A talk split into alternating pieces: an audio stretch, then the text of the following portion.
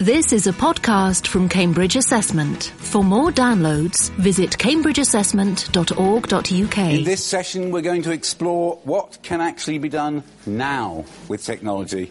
And we'll have the opportunity to view firsthand some of the latest technologies demonstrated by four leading organisations. We're going to start with the Cambridge GCSE Computing Online. This MOOC was created by the partnership of the Exam Board OCR, Cambridge University Press and the Raspberry Pi Foundation. It will be introduced today by Clive Beale, Director of Educational Development at Raspberry Pi, uh, and then Christine Swan, Director of ICT and Enterprise at the Starport High, High School and Sixth Form Centre. Clive. Thanks. Okay, so I, um, I basically run the education stuff at the Raspberry Pi Foundation. We are not a hardware company, although we have sold lots of these little things. We set up as an educational charity, and our brief and our drive and our passion is about using technology and computing to to be creative and to get people thinking and problem solving, and basically to get people back into computing, which in this country we have neglected for quite a long time. You've all seen the press and you, you, know the stories behind it. So we invented this little thing. It's the Raspberry Pi. It's a, a low-cost computer. You plug it into a monitor and you pop in an SD card and you've got yourself a fully working Linux computer. I'm not going to dwell too much on this because we're, we're here to look at how teachers can actually use the cloud and how we can be involved in, in teaching um, in the 21st century. But we, we um, Sugata, um, Sugata talk a bit about remoteness, and one thing that we've been sort of looking at and working with is plugging in big old hard drive into this, um, stick a little Wi-Fi dongle in it, and you can pop that anywhere where there isn't uh, broadband access in rural areas. And um, you can access things such as um, Khan Academy, Wikipedia, um, all of these things. So you can actually access big information sources, online courses like the MOOC, um, and you don't need the internet. So that's the Raspberry Pi. So all, all of this, I mean, we've just heard some fantastic stuff, some really, really inspiring stuff. I'm an ex-teacher.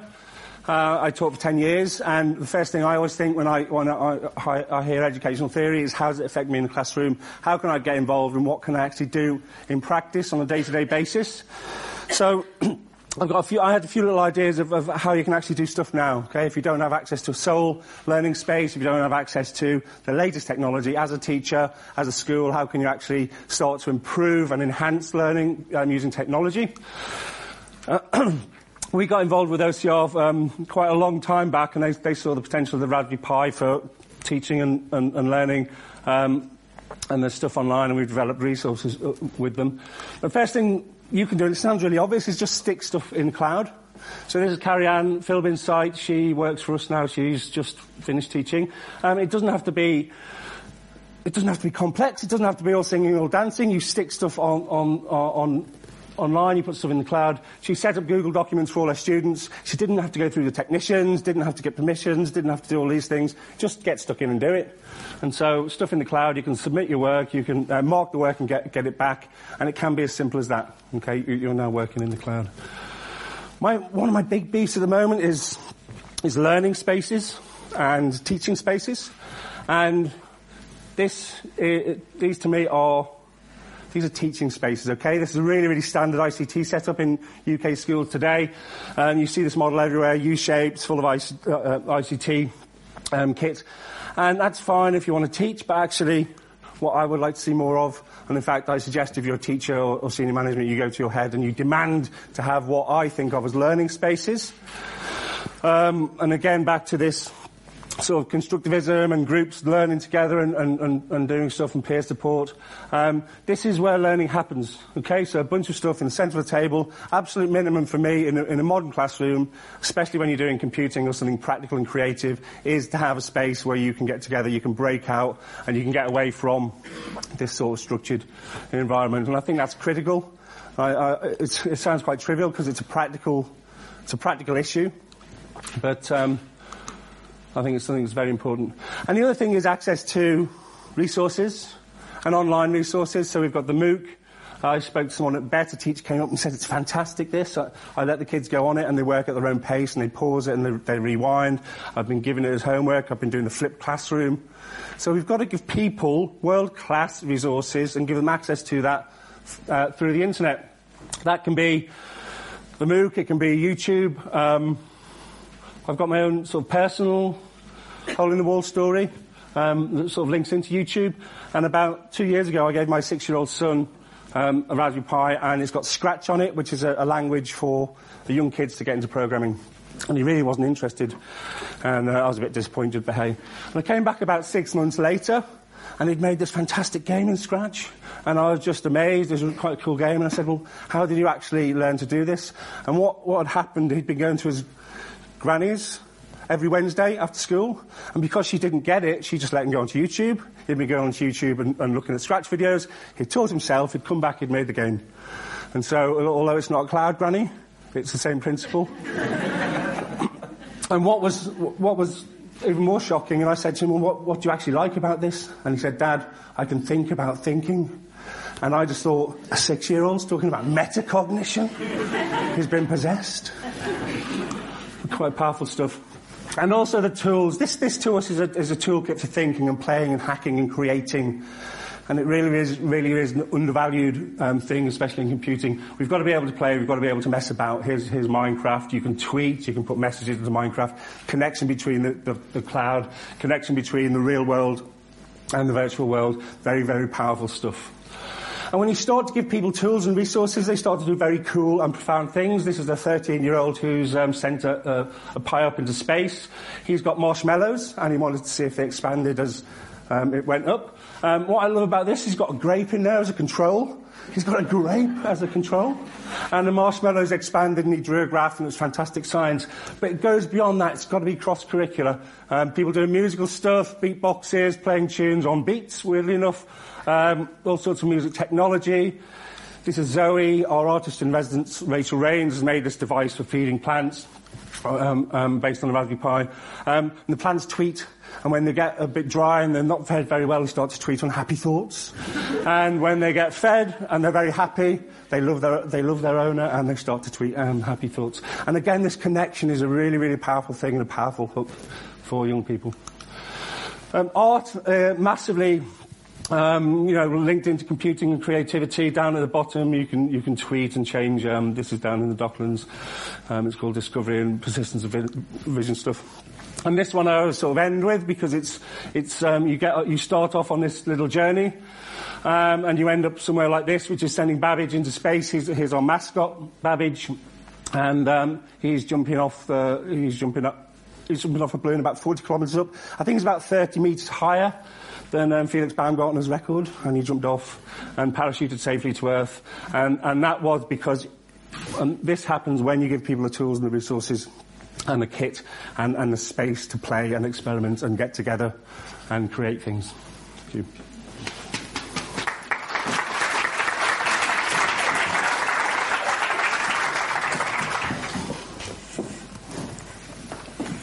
good morning, everyone. My name is Christine Swan, and I'll just forward that. And I'm sorry about my title. Apparently, I'm Director of ICT and Enterprise, but what I actually teach is computing. Um, I thought I'd start by telling you a little bit about my history. I always wanted to act but my parents did not approve at all um, and told me to go and get a real career. So I went into teaching. Um, a few months ago, I was asked by Cambridge Assessment if I would be involved in the MOOC project. I was absolutely delighted. Come down to London, make some videos, write the, the scripts, be involved in the editing. Wonderful. This is my Oscar moment, so, so please excuse me while I just enjoy that. I may be an endangered species if you think about some of the things that have been said this morning. I'm a teacher. Let's just reflect on what that actually involves. Every day, I get the chance to change somebody's life, hopefully for the better. I'm training them for careers that don't even exist yet. I've got to predict what skills they might need. I can give them some skills. They can go home, they can sit in their bedroom, they can practice those skills, they can create an app and make their first million. I was involved in that. That feels good. Feels very good. So that's why I do the job that I do. So I am a teacher and I'm very proud of that fact. So let's talk about the subject. Um, first of all, let's focus on what I actually do in the classroom. Uh, some of these photos were taken last year, and some of them were taken just last week. Okay, so there, there's no um, there's no sort of trickery here. Um, these are some students on a GCSE course. They've learned how to program and we made a robot, made a robot out of Raspberry Pi and an interface board called the PiFace Digital, which is very simple to use with Scratch programming language. So the students have written a program and they're controlling the robots. As you can see, the environment's not great because we couldn't put the robot on the floor and the desks are too narrow, so they had to actually hold it up to stop it from running off the desk. And that was made out of just Lego bits and bobs out of my kid's toy box. I didn't spend very much money on that at all. But it was a brilliant activity. There's the robot. It's also featured in a German newspaper, believe it or not. Um, here are some of my students. Uh, this is my after school club and they're actually programming Minecraft. They're creating worlds, but they're actually playing it on a network, um, which you can't actually see, but I've, I've, got a picture of that a bit further on. Uh, so they learn how to set up a network. Um, they network their Raspberry Pis. Uh, they then write a program in Minecraft to create a world, and then someone else can come and play in their world. And it's pretty cool, and they love it. We're also playing around with Makey Makey. Uh, this was a controller made by one of my students just by drawing pencil lines on a piece of paper. And it works, and you can control a simple program written in Scratch using that. So again, pretty cool stuff. Um, this student's written a program, and they didn't really have a purpose except just it's aesthetic, it's pretty. Um, when you click the mouse, it will draw a random pattern of concentric rings, change the colour, and make sounds. And other than to entertain, it doesn't really do anything, but she just decided that's what she wanted to make. So she made it. She's one of my GCSE students. This is one of our network. We were fortunate that I was given quite a lot of Cisco kit. I'm an ex-Cisco student. I'm a CCNA graduate.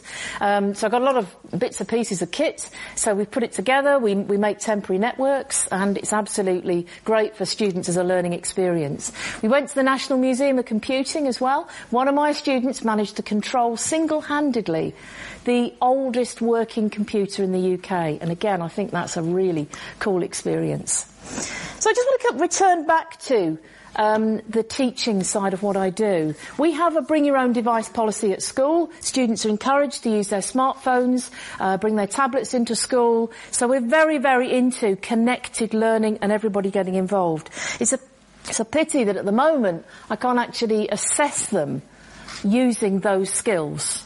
And that's a big issue, I think, something we need to address. How are we going to assess students being able to work together and using new technology? And another issue that I want to highlight to you is that a lot of our students come from backgrounds where they don't have access to technology at home. They may be information rich, but they're technology poor. When they go home, they don't have access to the internet and they may not have a device that they can use. I think this is a real issue. I'm talking about our pupil premium students and I really would like to see something done to help students access technology when they go home so they can carry on their independent learning. It's something that we would encourage. One of the saddest things I've ever seen is students um, at the end of lunchtime waiting to see if there's any spare food left in the canteen. This is 2014. This is happening in schools now. We've got to put that right. Thank you.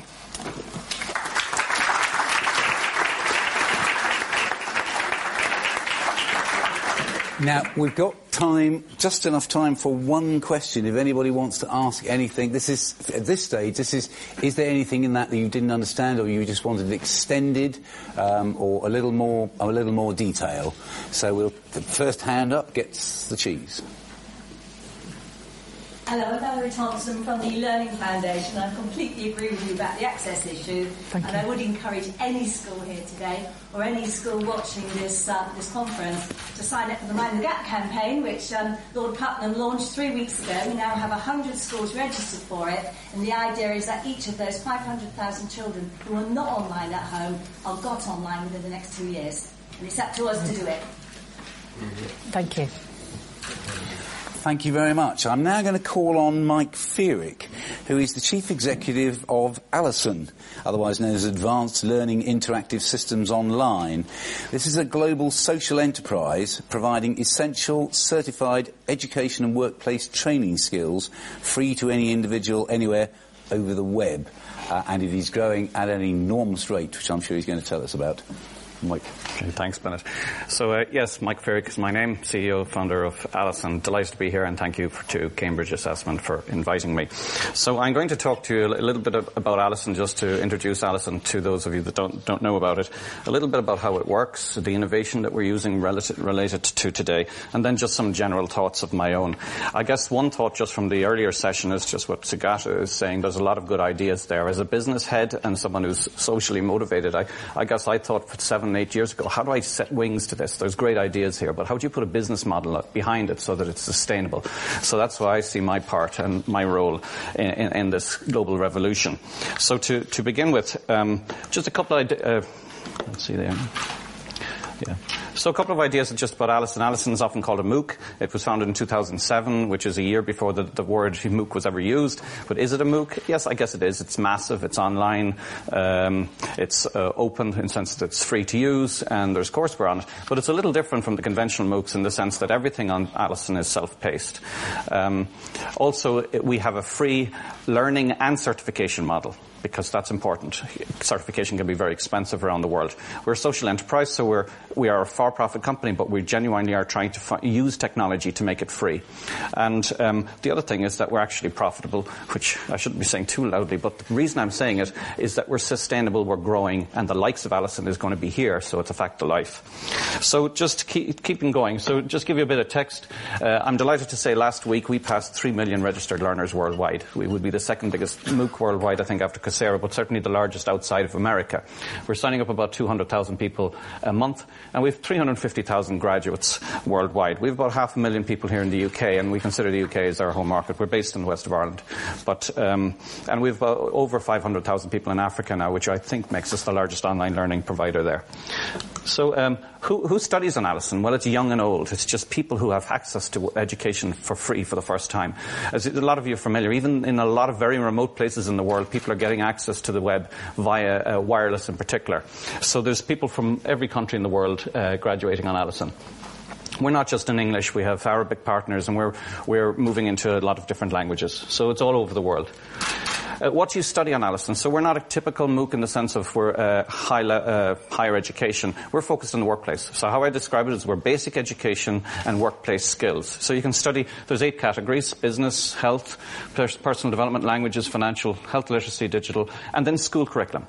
And school curriculum is really, really important in the workforce because two thirds of the, of the world's workforce do not have a secondary school education. So you have to dip down, particularly into STEM subjects, to educate people. So how does Alison work? Well, it's quite simple. If those of you that are familiar with it, this is a, just a course that's online at the moment. It's how to create a website in 20 to 21 days. Uh, so it's just an image there. Uh, you can see the course here surrounded by blue, and we're surrounded by advertising. Advertising is not just the only mod- adverti- uh, business model that we have, but it is important to us, and it's mostly education uh, uh, advertising. So you can see the advertising around it, and up there you can see how you can navigate around. The important, uh, one of the important elements of this is that it's uh, we share the revenue with whoever owns that course. So if you produce a good course and it's popular, you will make money by putting it on Alison for free. It's an interesting model. So how do you, uh, we do much more than just putting content up online and allowing people to access it. We add structure and quality to it. And uh, YouTube is probably the biggest provider of learning worldwide. Uh, but if you go on there, you're not too sure who the publisher is.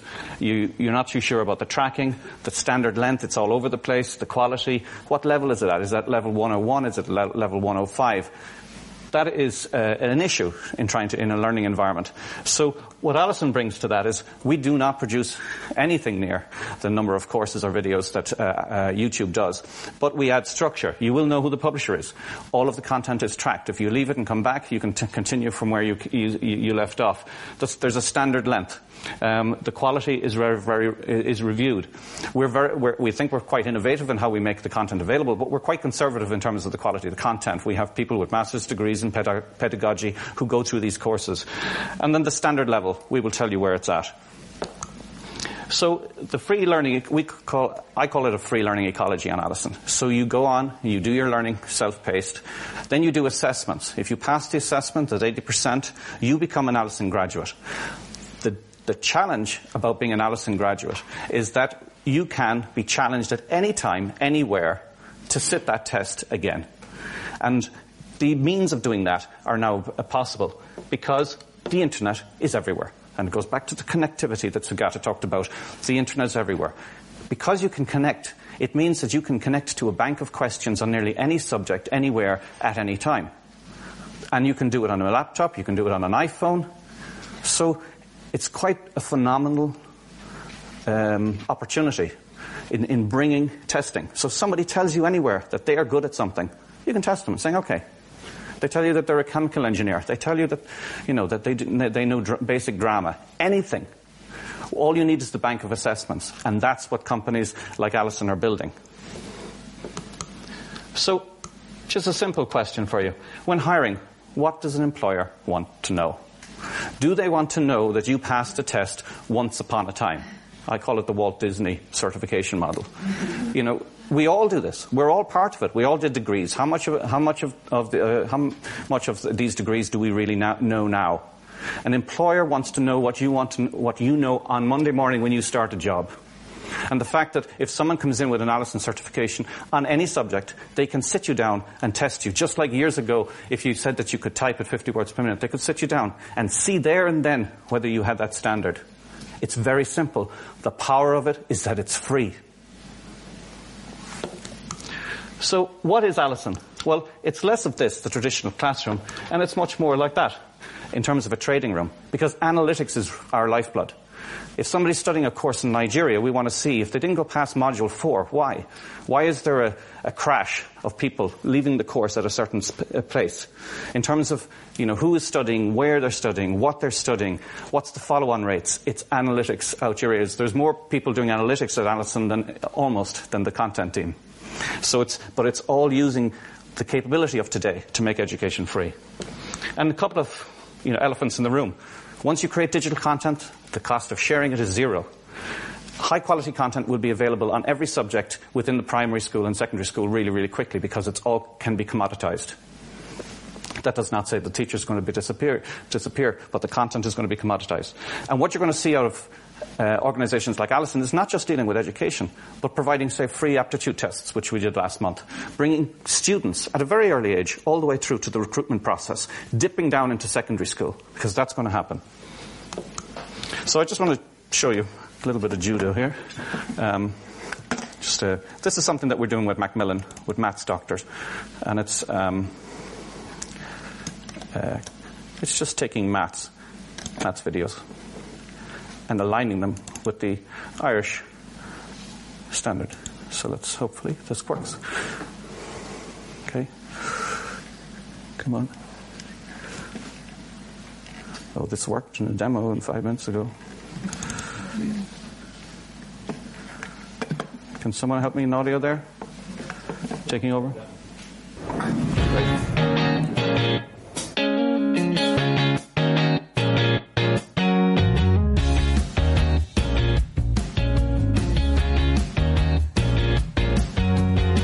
We're going to take this result now that we've just got and we're going to transfer it to this diagram. And it means that that this, this length here, the length AG over AB, is equal to the length AH over AC. For each of these three methods, we will need a solution as if this was a quadratic equation. So for here, x is equal to minus 2 or x is equal to plus 4. And you can simplify this if you like, or you can just put it straight into your calculator, but you're going to get something that looks like this.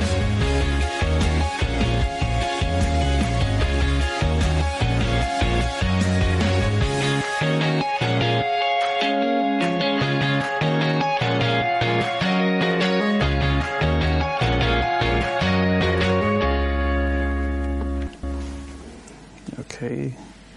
So we've done that for the uh, Irish certificate. But what I really want to tell you is that it took 350 videos of teachers to completely align it to the Irish standard. It will take another 40 to align it to the UK standard. It'll take another 25 for the US, and then you get to Australia, another five, another one for the Nigerian standard. And we can roll out a completely aligned maths, t- maths curriculum in English for every country worldwide, and we can do that in a week. And you can do that for nearly every subject. And it's not to say that video learning is going to completely teach people in, in, in maths, but it just shows you what power is there and what can be used. Just um, when we started doing these, we, we were doing maths videos on velocity, and we were just saying about how, how quickly raindrops fall, and then we are just talking about snowballs and, one, and, and, how quickly they can be thrown. And, and, the maths teacher said, "But you're starting to do my job." Yeah, we, yes, we are. But that does not mean that the teacher d- disappears. The teacher can teach better. He can teach more people. He can bring them further.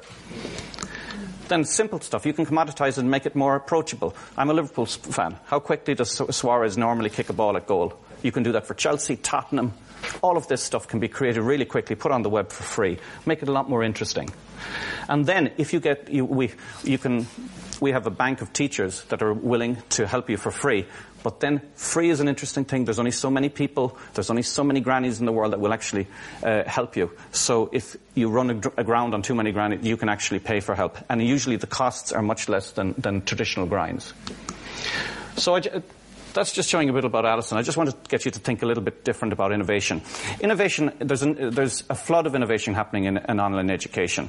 But it's like almost the rainwater in, in, the UK and Ireland these days, is that the floods don't come in tidily in the front door. They come up, the floods come up through the, door, uh, the, the floorboards. They come in in every way. So this innovation is affecting us in a lot of different ways. And hopefully, I just want to talk about some unexpected ways. First thing is parents. All over the world, mothers are not having six children anymore. Nearly every country has gone down to two children. So the, the, the whole idea of the Chinese mother is actually going to become far, far more common because they're not putting their bets on six kids and a few of them surviving to help them in old age. They're betting, putting all their eggs in one basket. They, w- they are far more determined that their kids are going to be successful. Also, kids need to be more competitive today. A degree is not what it used to be. A degree does not give you uh, the, the, the access to success as it used to kids need to be more educated. So more attention is going to be into pa- eh, parents are going to be putting more attention into kids, and they're going to start getting more in control of their education, and they're not going to leave it to education systems. The second thing is workforce. We're de- working with a number of international organizations that have, they're starting courses that are aimed at secondary school because they're very specific because there's a huge shortage of engineers worldwide. You're going to see the workforce and industry dipping down providing training opportunity to young students. The challenge to secondary schools and our very best secondary schools is are they going to be able to keep our very brightest kids in school at 16, 17, 18? Because industry is going to start dipping down into them. And they may not be going to colleges. They may just start in, in industry. The other thing is just society generally. We talk about, we live in a world where we're, we're, very privileged. But we're, in the US and the UK is still only 4% of the world's population. There's a lot of people that uh, the education system is just too slow. It's too inefficient, it's too expensive. So what's happening is that society will not wait to train people in the traditional way. It talks about Sugata, it talked about the lack of good teachers. There's alternatives, and they're going to be picked up. And one of the interesting facts is that the people that are involved in education in the UK today, whether it's government or the Department of Education or teachers or teachers' unions, they're going to become increasingly irrelevant to the education of young people in the UK because the international dimension is going to be bigger and bigger. So I just, one final slide on this is just, as much as there's a lot of innovation happening out there, there's a lot of decay going in internally. This is just one example I came across recently, and it was a project management student in Alison that brought it, brought it to my attention. This is a top 200 university uh, lo- located worldwide, and they were just showing their marks in their degree for project management, and 76% achieved a 2-1 and greater. Now, I don't know whether how many people here graduated with a first or a 2-1, but a 2-1 used to mean something. But when 76% in a top 200 university is actually graduating with a 2-1, it just makes a laugh about it. So grade inflation, there's a lot of decay in the system itself. So finally, yes, are there going to, you know, is it, um, are teachers going to be coming under more pressure? Um, is learning going to happen without teachers? Could it happen? Yes, of course it is happening. But I would argue that there, that's if you have to do a yes or no question uh, answer to it. But really, a lot of the a lot of the learning is repetitive that we're doing in secondary schools. It's very easy to commoditize it, and a lot of it's going to go online. It's going to be a very com- uh, co- competitive environment. Okay, so I'm pretty much out of time. I have lots of ideas on the future of schools and universities worldwide. I hope I've said enough that gets you thinking. Thank you very much.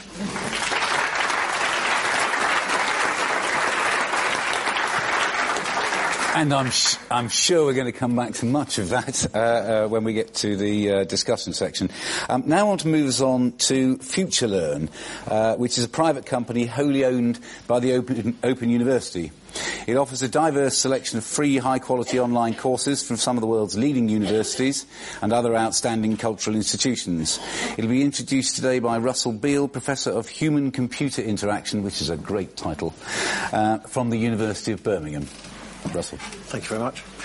Uh, well, thank you very much for, for the invite. Um, uh, I'm glad you like my title. Um, my, my, title, I also work at FutureLearn. My title at FutureLearn is the Even Better Critical Friend, which means that I'm supposed to sit in meetings saying, I agree with you, but have you thought about this? Which is a very nice position for, for me to be in. But I want ready to tell you today um, about FutureLearn. Uh, we're, we're a new MOOC provider um, based in the UK.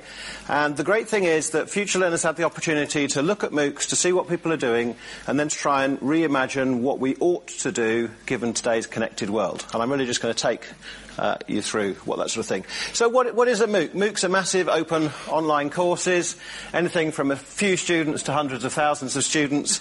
Um, they're open to anybody. Uh, they normally require you to put in a few hours a week uh, to study over a period of, uh, of a few weeks. They vary, the models vary depending on the courses and the providers and so on. Um, but particularly for FutureLearn, we also think that you don't just want to sit there and watch videos and read stuff. You actually want to start interacting with people. That's what we do online most of the time anyway. So what is FutureLearn? FutureLearn is founded by the Open University, which has been doing distance learning for an awfully long time. Um, we've got 29 world-class partners. We've got experts from uh, mobile systems, from pedagogy, from digital media backgrounds, uh, and we try and build our learning design into the platform all the way through. So at the moment, we've got a range, uh, 26 uh, world-class universities, some uh, leading cultural institutions, uh, and some uh, major organisations are all partners uh, in FutureLearn, providing our courses and our materials for the learners to pick up.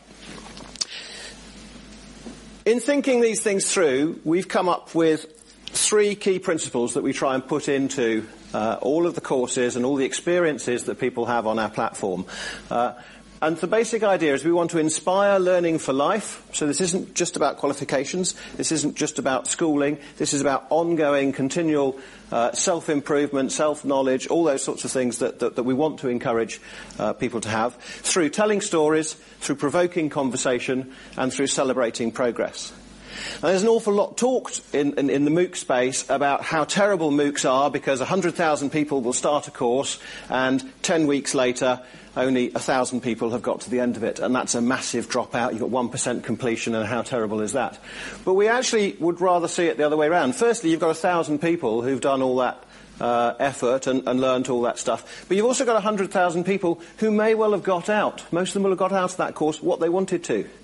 They may have realised that um, deep understanding of microbiology is not for them, which is fine. They may have decided that once they've understood a bit about DNA and RNA, that's as far as they need to go. All right? They may not want to catch up with, with the, the children right in the far southern bits of India. Uh, we, can, we can let people follow through their interests and go as far as they want to, and we should celebrate that, and we should allow them to celebrate those successes they have on the way. Now, on the FutureLearn platform, it's only been around three, four months or so. Um, there's a, a, wide variety of courses. I won't bother reading them out to you, um, but there's a lot of stuff there from Hamlet to dental photography, from particle physics to computing at school, and so on. And if there aren't courses there at the moment, you can register, and we'll tell you when courses that interest you uh, will appear because we're getting more courses produced by our partners every week appearing on the platform. So I'm just going to run through how what FutureLearn looks like, because I know not, some of you may not have played with this sort of thing before. So when you uh, sign up to FutureLearn, you get a choice of courses, and you, you, can, you can pick certain ones. And uh, we'll look at the forensic science course here, and I'll click on my page, and I go to an activity list. Um, and one of the things you'll notice is that at FutureLearn we tend to like bright colours, and we tend to like making things quite clear and crisp and fun. And there's a strong emphasis in the organisation on a crisp, clean, uh, entertaining user experience so that you can properly engage with this and it feels modern and it feels fresh and it does not going to distract you from your learning.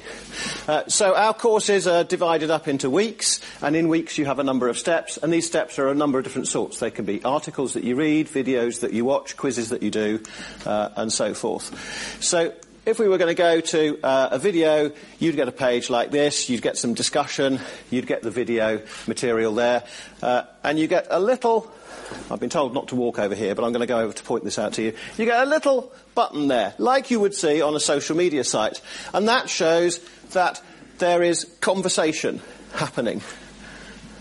Um, and if you click that, you can start to see contextualized comments from other learners about what's been going on in the video. So people are starting to talk about what's happening there and they're starting to reply to each other. And so we have this social constructivist approach to learning where people start coming together and help each other. And this is, this is the role of some of the teachers. Learners become uh, educators for other people. Educators come in here and can, can help guide and provoke discussions and so on. Now, we might get a really interesting comment from somebody, uh, and if we do that, we could like that sort of comment. It's so easy to like things, and we like doing it. Facebook is full of likes. But it gives a little bit of public affirmation that you think someone has done something good, and that you're giving them a bit of credence for that. And that's often why we do it. I know a lot of people have sat in here writing some really pithy comment on Facebook about something funny or interesting that's happened in their day and hoping that their friends really like it because only when they like it has it been worthwhile. Right? Now that might be a little bit extreme, but that is how people start to think about social media. And so providing these sorts of hooks into these systems um, we find very useful, or at least we think it's going to be very useful. We also allow you to follow, you know, here I've got John who I want to follow because he's doing interesting stuff. And if I follow John, I can look at his page and I can see the courses he's on, I can see the comments that he's made, the responses he's got, and so on. So I start feeling connected to this body of learners. And that's one of the issues with MOOCs. The massive can be very good, but it can be very bad because you can feel isolated and on your own. But if you connect people together in a, a, complex social web and allow them to start picking out the interesting characters, you start building a community of connected learners. We've also got a series of quizzes and tests and other sorts of things. Um, I'll just run through very briefly um, uh, with our sort of test. They're sort of page by page for each question. Uh, we've got CSI one here. Um, the University of Strathclyde produced this course.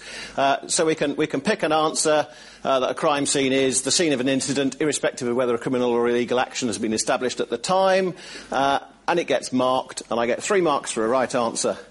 If I do something else, um, the six W's are important in scene investigation because they're the basis of scientific investigation. That's not right. Not only do I get told it's not right, but I get some feedback as to where I should look to understand things in order to come back to this quiz and improve stuff going forwards.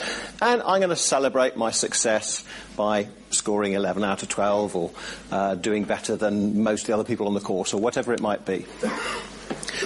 I can also look at my progress because giving learners some control and some understanding of what they're doing is really important. I need to know where I am, I need to know where I am in relation to other people, in relation to the goals I've set for myself, and so forth. And so we have a sort of progress page that shows what I'm doing, what I'm scoring, what's happening with the other sorts of courses.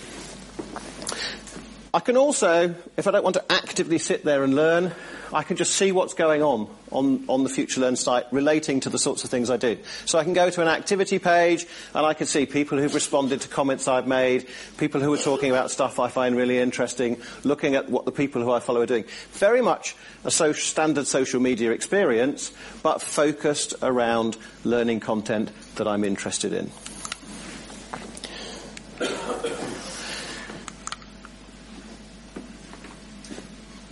One of the great things about technology, and we all like technology and we all like relying on technology, is that technology rarely works perfectly for you. So on my machine, this was beautifully formatted. Up here, we're going to talk about massive Opal social learn. Mm. Uh, but the point about future learn that I really want to make is that there's a lot of thought that's gone into the background pedagogy behind the sorts of things that we do. So the approaches we take to presenting information, the ways that we structure the, the, stuff that's presented, the way we allow people to connect has been thought through from a very fundamental basis. And that's the great thing about building a platform from scratch, which is what we've done. Uh, we're able to work out what you really should have there not what's already there and how we go forwards, what you really should have there and put it into place. And we can then test to see whether the principles that we're applying work uh, and whether they don't work. So we're, we're, I'm a scientist as, as well as a, um, a, critical friend for FutureLearn.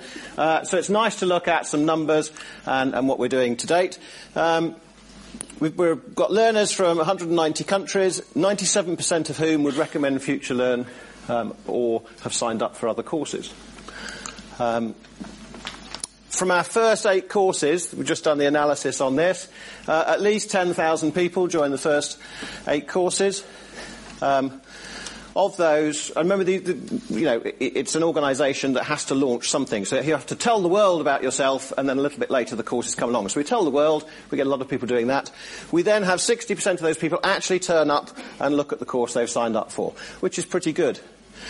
86% of those actively carry on through this course. And the really important statistic here is this bottom one 34% of our learners, a third of people, are making comments and actively engaging in that. Right? The rest might be uh, having some vicarious learning by reading those comments. They might be ignoring them altogether, and that's fine too. You can have a very nice experience on the platform by ignoring everybody else. But a third of people in the very early courses like doing this. Now, at this point, they've, they've not had time to get connected to loads of other people as well. And what this proves really is that this social approach coupled with the pedagogical approach coupled with this user experience seems to be working and seems to be popular uh, with the people um, that we're that we're reaching. So just to show you what's next, what's, what's possible, what's coming up on the, on the platform, um, analytics has already been mentioned. The great thing about Massive is that you can run large numbers of experiments very reliably, very quickly. So we can test things out. What actually works for people? And when we do that, we can get benefits for the learners, for the educators, for our university partners, and for the company itself. So everybody wins in this scenario.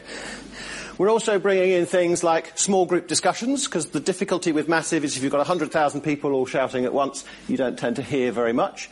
So we're bringing things back small and finding neat ways of doing small group discussions, of doing peer assessment, of doing all sorts of other interesting uh, approaches to give people different ways of learning.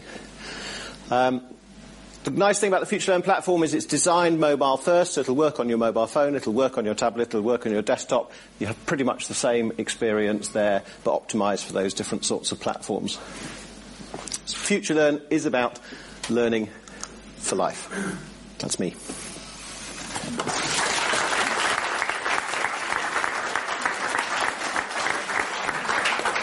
Again, we have um, a time for one question. Um, this is because they're all overrunning. This is nothing to do with the chairing. Um, if does anybody want to pick up on either of those two? Anything there that didn't understand, wanted to expand on, improve on? Uh, lady at the back. Hi, I'm Sheila Conan from the Open University. Can you, can you, can you stand oh, so sorry. the cameras catch you? Mm. Thank you. Um, I'm, I'm, not involved with FutureLearn, but I just wondered, could you explain what the, uh, what, the in the last slide you had, was it arg- argument slides or? Uh, the argue-graph. Argue-graph, that was uh, it. Yeah, so an, ar- so an argue-graph is essentially, um, well, I'll explain to you what it is, and then you can work out what it is essentially for, for yourself. So what you do is you ask people for their opinion on a topic, uh, and you try and plot that on a graph. Uh, and then you have a debate and a discussion and an argument, and then you ask them to replot their opinion, and you can see whether, whether the group as a whole has moved, whether certain sectors that were sort of in the bottom left have moved up a bit or across a bit. And it allows people to understand both the impact of argument, where their views come from, how their views might change from other people, and it gives you a very visual and visceral representation of uh, the, the benefits of discussing stuff with other things, how different opinions are formed, and so forth. Thank you. Which actually means I think we might incorporate something like that in our October conference, Cambridge Assessment Conference, because it sounds fascinating. Right, we're going to move on now to um, the online learning platform from Cambridge International Examinations, which supports the Cambridge Cambridge IGCSE Global Perspectives and brings schools together for shared learning. It'll be introduced today by Dr. Helen Eccles, Director of Development. Helen. Thank you. I'm, uh, I'm the last speaker, as you know. I've been told to stay next to this, so please, you know, wave at me if I wander too far away. Um, and because I'm the last speaker, I want to pull together some of the things we heard about earlier. Uh, so Sugata this morning said that pedagogy must include the internet. Um, David showed us how his uh, learners really enjoyed feel, feeling connected to other 21st century learners was I think the phrase that you used. Um, and Nick said that what we need is a virtuous combination of teachers and technology, which I thought was a rather a nice phrase. I shall remember that one. What I want to talk about um, is a subject, a fairly new subject, uh, called Global Perspectives that draws together all those things um, and is very similar um, to some of the, the, courses that we've been hearing about in this session. Um, but importantly, I think, is a mainstream and recognised subject internationally. So Bennett said this is an IGCSE. That's short for the International uh, General Certificate of Education, IGCSE, for which Cambridge International exams are rightly very well known. So we run a number of different subjects across all the sciences, the humanities, the modern languages. Um, what we wanted to do a few years ago was to introduce some more 21st century skill like attributes into our learning programs. Uh, and we did it through this subject. Uh, at the moment, it runs from age 14 through to age 19. We have plans to take that further down, um, right into primary. Uh, it, as the name suggests, global perspectives, the learners are asked to look at an issue um, uh, which is global, um, and to look at that from the different perspectives of people who live in different parts of the world, um, and also people who might live very close to them in their family or in their local area um, or in their country. It's a new subject, and so the teachers we found needed um, to, to, have a little bit more confidence in delivering the subject than they would do if it was their standard chemistry, maths, or, or whatever it is. Um, interestingly, this is a subject that has. N- I was. Go- I have to catch myself. I was about to say no content. It's not possible to have a learning program with no content, but the content is individual to each learner. The thing that is consistent that all the learners have and which we assess are the skills. And these are that wonderful phrase, 21st century skills. So things like collaboration, uh, things like uh, group work, presentation, um, problem solving. These are the skills that are consistent across the group, but the learners choose their own context. So, all those different things, of course, skills work very well with technology. We're wanting students to understand what happens in different parts of the world, and of course, technology is fantastic for joining together people across the globe. Um, they uh, do some coursework type e-portfolio work. So the obvious thing to do was to, was to, de- to develop a platform um, that would enable us to do all those things. And so the platform, which as you can see um, is a Moodle Mahara, a joint Moodle Mahara platform, um, has three sort of separate facilities on it. And I'm just going to talk through e- each one of those in turn very briefly. The first one is um, an end-to-end course. So starts at the beginning of the course. You can work your way if you want to all the way through. There's an area there for forums, so learners can form their own groups. Learners and teachers together can form a group. Teachers can form their own groups. And then the third area is for e-portfolios, so that the kind of um, coursework activities that the students do which actually look very different to traditional coursework, can be kept on that platform um, and provide us with some knowledge of their learner journey. So let's just have a look at those then, one at a time. So the learning course. And I should have said at the beginning, and I forgot, but I do hope some of you managed to see this being demonstrated um, out there in the hall before uh, uh, this uh, event began while we were having coffee. I'm sure if you're interested, you'll be able to see it later. So the um, e-learning course, one thing that was very important for us was that it supported the teachers as well as the learners. Because as I said, the teachers really do need some help. They're not delivering content in the way that teachers traditionally do. Uh, instead, they're really behaving more like a facilitator and guiding the students through the content that they have chosen to follow. So we wanted a course that the, the teachers could use in a very hands-off way, but also in a way, if they wanted to, that was quite controlled. So teachers can um, uh, customise the course if that's what they want to do, or they can just let the learners go and stay with that. Now, there are particular sort of 21st century skills that we're very keen on, and one of them is learning what kind of learner you are so that you can best make use of your learning style. And in order to do that, students have to be encouraged to reflect on their learning journey, on their progress. And so this course encourages that regular reflection and they, the students can keep a diary um, so that they um, can evidence uh, the path that they've taken. Obviously, a course like this supports the flipped classroom. And also, uh, we use this as the basis, or rather, I should say, the learners, the students use this as the basis for collaboration. So, introducing social media into a mainstream subject uh, the learners, as you can see, can collaborate. They can do that either within the same class, with the group that they're working with. They can collaborate across classes or groups within the same school or across schools anywhere in the globe. Um, and those collaboration uh, groups can be uh, watched by teachers. Teachers can join in, or they can choose not to. And we found that this actually is a very motivating uh, thing for the students to do because they are able to directly discuss with other students in different parts of the world the topic that they're studying in common.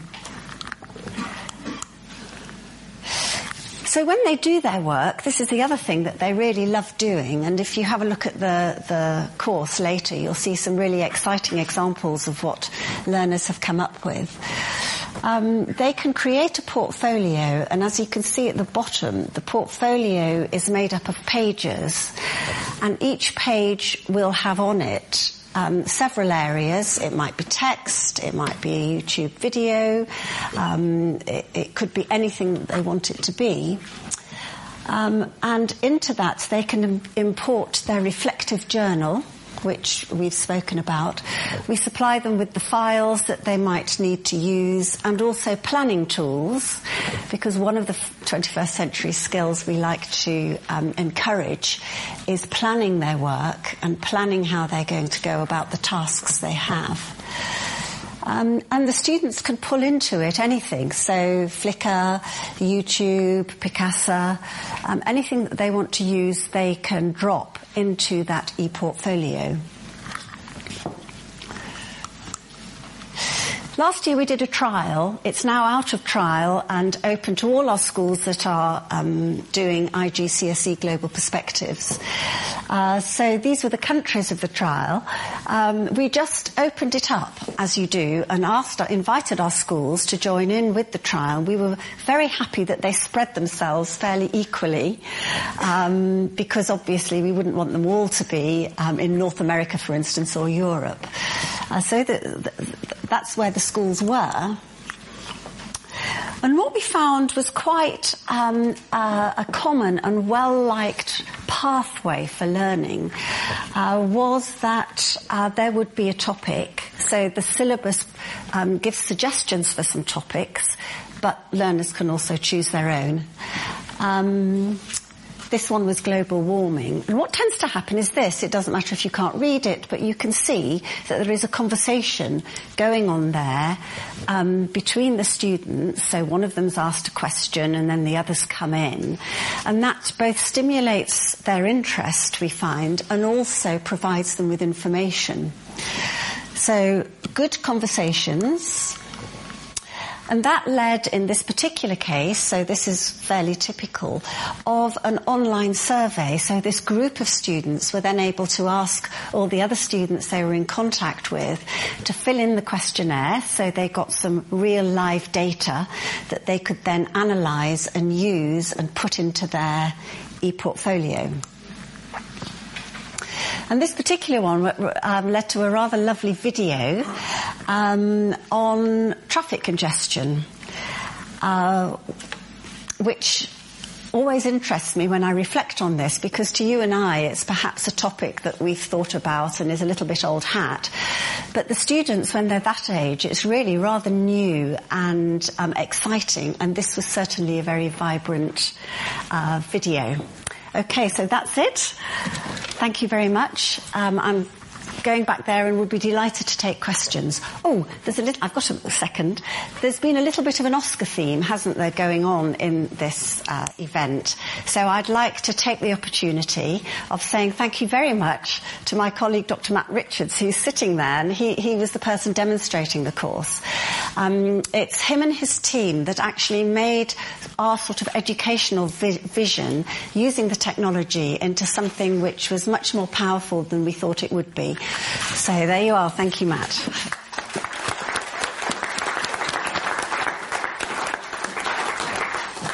And we have time for, again for just one question uh, at the back there. Uh, sorry, in the middle. Uh, remember to stand up. Let the camera take you.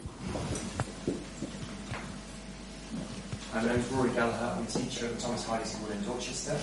Um, I've been following what's happening on Twitter here. There's a couple of comments about are we really able to deliver, that was the word, of inverted commas, 21st century skills? And so I'd like to ask the question, do you see this as a first step towards uh, true 21st century skills, or is there a danger that by delivering it, we're kind of nipping them in the bud?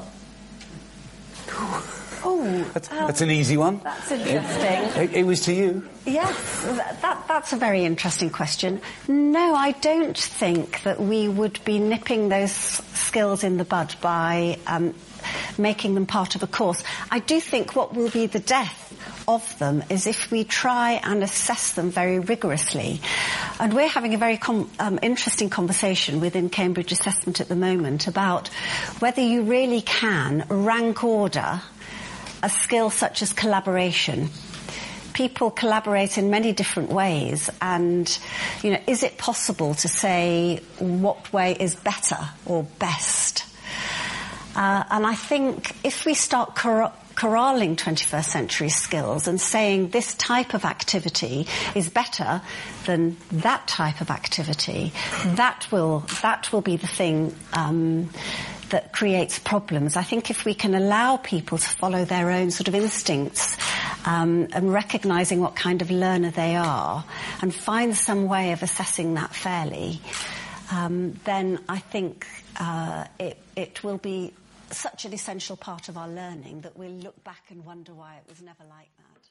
This is a podcast from Cambridge Assessment. For more downloads, visit cambridgeassessment.org.uk.